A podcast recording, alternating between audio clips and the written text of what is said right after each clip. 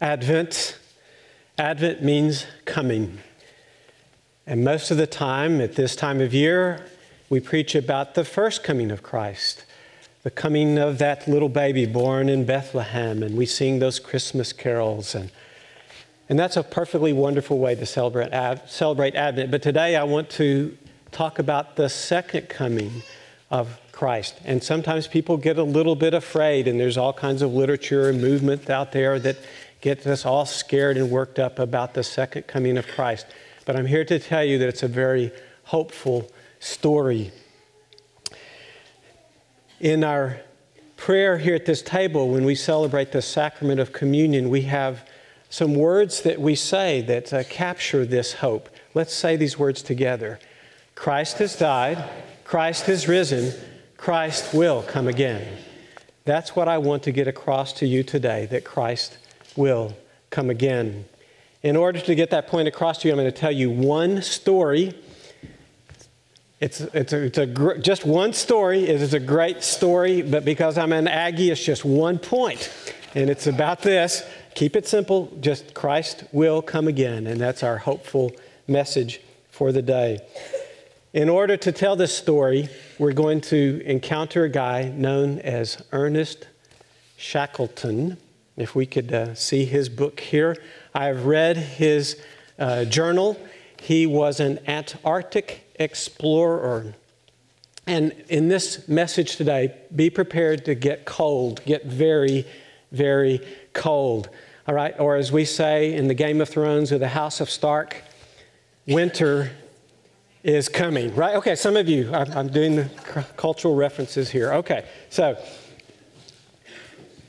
in the year 1901, Ernest Shackleton was the third mate on a ship captained by Scott. The ship was named Discovery. They reached 82 degrees south latitude. But because Ernest had health problems, he was sent back. Oh, by the way, he's called the most successful failure, okay? Ernest Shackleton, because he made a second attempt in the years 1907, 1909, he was on another ship. I'm not making the name of the ship up. It was called the Nimrod. Love that. In this attempt, he got within 97 miles of the South Pole. He didn't make it. He had a third attempt the year. Oh, but before we get that, the race to the pole was won by a Norwegian in 1911 Amundsen reached the pole first. This was heartbreaking to Shackleton and so many other people because the North Pole had been conquered, so many other great things had been conquered. What's a guy to do who wants a challenge? So he came up with another challenge for himself and some people. He wanted to cross the continent of Antarctica from one side to the other on foot, 1,800 miles. Crazy, I know, it's just crazy. But the year got to be 1914. What was happening about then? World War I. It was very hard for him to mount such an expedition to get money, to get the ship, to get the backing of the king, but finally he did, and in 1914 he set out to conquer this last great frontier to cross the continent of Antarctica, going over the South Pole. To recruit his crew, he put this ad in a London newspaper. Can, if, I hope the print's large enough for some of you to read this. Read this with me, would you? Men wanted for hazardous journey, small wages, bitter cold, long months of complete darkness, constant danger, safe return doubtful, honor and recognition in case of success. Ernest Shackleton. Ah, over 5,000 men applied. Crazy, crazy. Testosterone, I don't know, something. They, they came out. The way he sorted the men, he was looking for a sense of humor. That was his biggest qualifier. He recruited 26 men to go with him. They started towards the South Pole. The ship re, uh, uh, got more provisions in Buenos Aires, a stowaway got on board. He didn't know it until he got further south. So now it's Shackleton and 27 men on this ship. Let's see a picture of Shackleton. So he was born in Ireland, but at age 10, his family moved to London. He was raised with a Quaker background. And this next part is just for free, okay? It's for any of you that would desire to be a leader. There are some leadership qualities that Shackleton uh, possessed. Take these home. He was very clear about his goals, always. His vision was never limited by what was in front of him, he could always look beyond that. He had a sense of wonder about him no matter what was happening. We might call this faith or spirituality. He had stamina in the face of obstacles. Just wait till you hear the rest of this story. He made adventure more important than safety. He always looked to the future and he took care of his men. The morale of his men was important to him. Let's see his ship. He had a family motto by endurance we conquer. Guess what he named his ship? Endurance. they sail south. They got pretty far towards the South Pole just in this ship. Uh, reading his journal, there's just all kinds of things where they're dodging icebergs and moving things apart, and things will open up and then close up. And finally, though, his ship got stuck in the ice. And on May the 1st, remember the seasons are reversed, May the 1st, he said goodbye to the sun. It stays dark for four months. The ship is stuck in the ice, and what does he do? He sets up a rotation of chores. And in Britain, there's a big class system, but not aboard this ship. He put himself and his other officers in a rotation where they were washing the floors and going out and hunting penguins and seals for food. All of the men did everything together. He was so good about morale. They continued to have entertainment. They would uh, observe the holidays. There were feasts. Uh, he, he came up with all kinds of games indoors and outdoors. Uh, he, he really tried to boost up the spirit of his men. See the next slide. After 281 days locked in the ice, the endurance lost to the ice. Can you get it? Do you see this? Do you see the guy just standing there so stoically? Yeah, big deal, right? Amazing story. It was the end of the endurance, the ship, but not the endurance of the men and Shackleton. Locked in that ice for 281 days, the ship had drifted northwest away from the pole by 570 miles. They, they were still 360 miles, though, from the nearest resupply station. What did they do? They saved as much of the stores as they could off of the ship. They had the three lifeboats, they had some dog sleds and dogs, they had some food supplies what to take and what to keep. What would you take? What would you keep if you were in this situation? They took clothing, sleeping bags, food, and a blubber stove. Those penguins and seals that they shot, they would cut the fat away, and that's what they used for their cooking fuel. Shackleton writes in his journal so sovereigns were thrown away and photos kept. I love that line. If this were a stewardship sermon, wouldn't that be a great line? Those, the, those coins that you, you thought were so precious, you just throw them away. Sovereigns were thrown away and photos kept. Here's what Shackleton kept. He tore a page from his King James Bible that the king had given him, and he had this verse from Job. Let's read this verse together, okay? out of whose womb came the ice and the hoary frost of heaven. Who hath gendered it? The waters are hid as with a stone, and the face of the deep is frozen. Oh, I get cold just reading it. I tell you. Some of the most precious possessions, here's one. He said, Your spoon. To have a spoon was what you really wanted to, to have with you. The men were crossing the ice, and they were not all happy all the time. There were two mutiny attempts. And what did Shackleton do? He put his enemies in his tent. What do we say? Keep your friends close and your enemies. Yeah. He lived this out. Another leadership technique.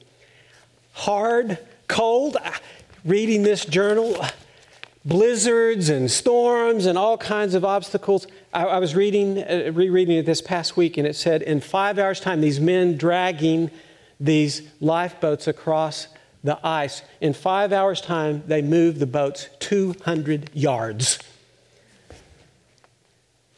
They did have some food to eat that they salvaged. They had cold tinned meats, they had dried milk, sugar, flour, some dried vegetables, and biscuits. But it was tough. But the sense of humor was great. When they were stuck on the ice, dragging across, some of the men would say, Cook, I like my tea weak. Another would say, Cook, I like my tea strong. It was the same tea, okay?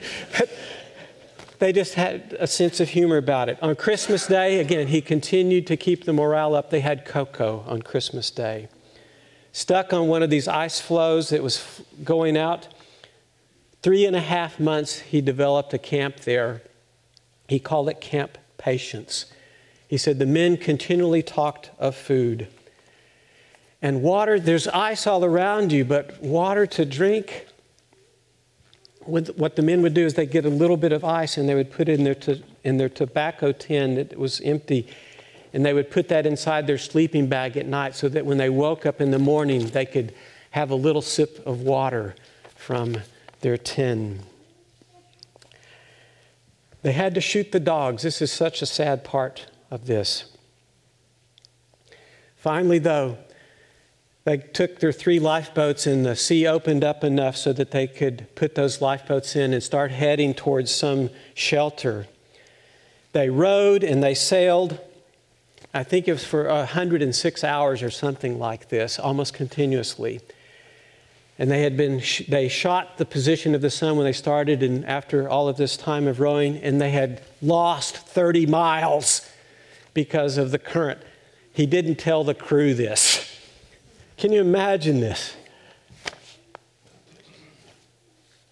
Finally, they reached Easter Island. It was uninhabited island. They were the first human beings ever to get to Easter Island.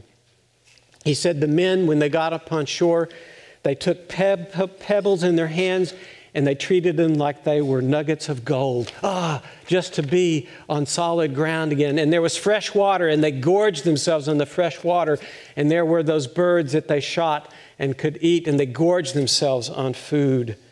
But still, they were 800 miles away from an inhabited island, St. Georgia Island. So, what did Shackleton do? He retrofitted one of those little lifeboats, a whaler. Let's see a picture of it. The James Caird, 20 feet long. He covered the top. He did some other modifications to it. He took some stores inside of it.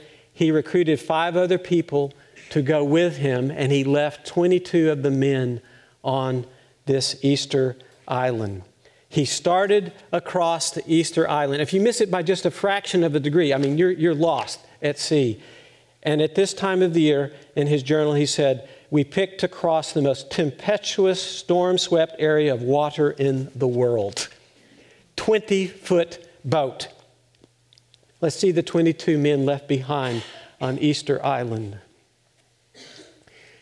He started across 800 miles, and in his journal, he said, The waves were so high, there were deep valleys and high hills. He said, A thousand times we thought we were lost, that we would be engulfed.